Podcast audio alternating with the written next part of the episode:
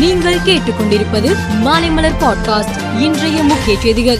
தமிழகம் முழுவதும் நீட் தேர்வை திரும்ப பெற வலியுறுத்தி திமுக சார்பில் நாளை போராட்டம் நடைபெறும் என அறிவிக்கப்பட்டு இருந்தது இந்த நிலையில் மதுரையில் திமுக சார்பில் நடைபெற இருந்த போராட்டம் வேறு தேதிக்கு மாற்றம் செய்யப்பட்டுள்ளது. மதுரை பழங்காநத்தம் ரவுண்டானா நடராஜ் தியேட்டர் அருகில் நடைபெற இருந்த போராட்டம் வருகிற இருபத்தி மூன்றாம் தேதி புதன்கிழமை அன்று நடைபெறும் என அறிவிக்கப்பட்டுள்ளது. கோவை கொடிசியா வளாகத்தில் புதிய தொழில் முனைவோர் பங்கு பெறும் தமிழ்நாடு ஸ்டார்ட் அப் திருவிழா இன்று தொடங்கியது.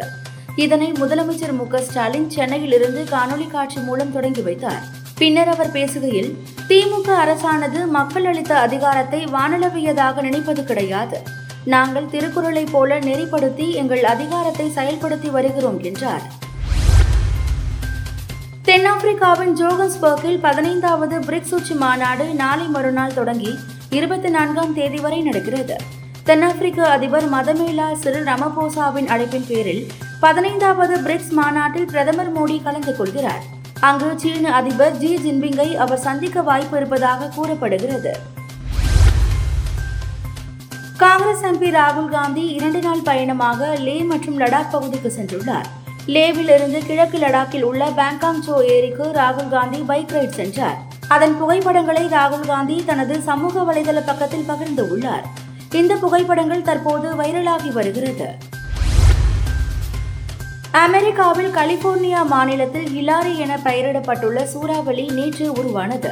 இது கிழக்கு பசிபிக் கடல் பகுதியை நோக்கி விரைகிறது. மணிக்கு நூற்று நாற்பது மைல் வேகத்தை அடைந்து உள்ள இந்த சூறாவளியை நான்காவது ரகமாக தேசிய சூறாவளி மைய நிபுணர்கள் வகைப்படுத்தி இருக்கின்றனர். இதனால் மக்கள் அச்சமடைந்து உள்ளனர். பாகிஸ்தான் முன்னாள் பிரதமர் இம்ரான் கானுக்கு ஊழல் வழக்கில் மூன்று ஆண்டுகள் சிறை தண்டனையை விதித்து கோர்ட் தீர்ப்பு வழங்கியது. இதையடுத்து பஞ்சாப் மாகாணத்தில் உள்ள அட்டாக் சிறையில் அடைக்கப்பட்டார். இந்நிலையில் சிறையில் இம்ரான்கான் உணவில் விஷம் கலந்து கொல்லப்படலாம் என்று அவரது மனைவி புஷ்ரா பிபி தெரிவித்துள்ளார். மாமல்லபுரத்தில் சர்வதேச அலைச்சறுக்கு போட்டி கடந்த பதினான்காம் தேதி தொடங்கி நடைபெற்று வருகிறது. பனிரண்டு நாடுகளைச் சேர்ந்த ஐம்பதுக்கும் மேற்பட்ட சர்வதேச அலைச்சறுக்கு வீரர்கள் பங்கேற்று உள்ளனர். இந்நிலையில் ஆடவர் இறுதி சுற்று போட்டியில் ஜப்பானின் டென்ஷி இவாமி சாம்பியன் பட்டம் வென்றார். இதேபோல பெண்கள் பிரிவில் சாரா வகிடா வெற்றி பெற்று சாம்பியன் பட்டத்தை கைப்பற்றினார்.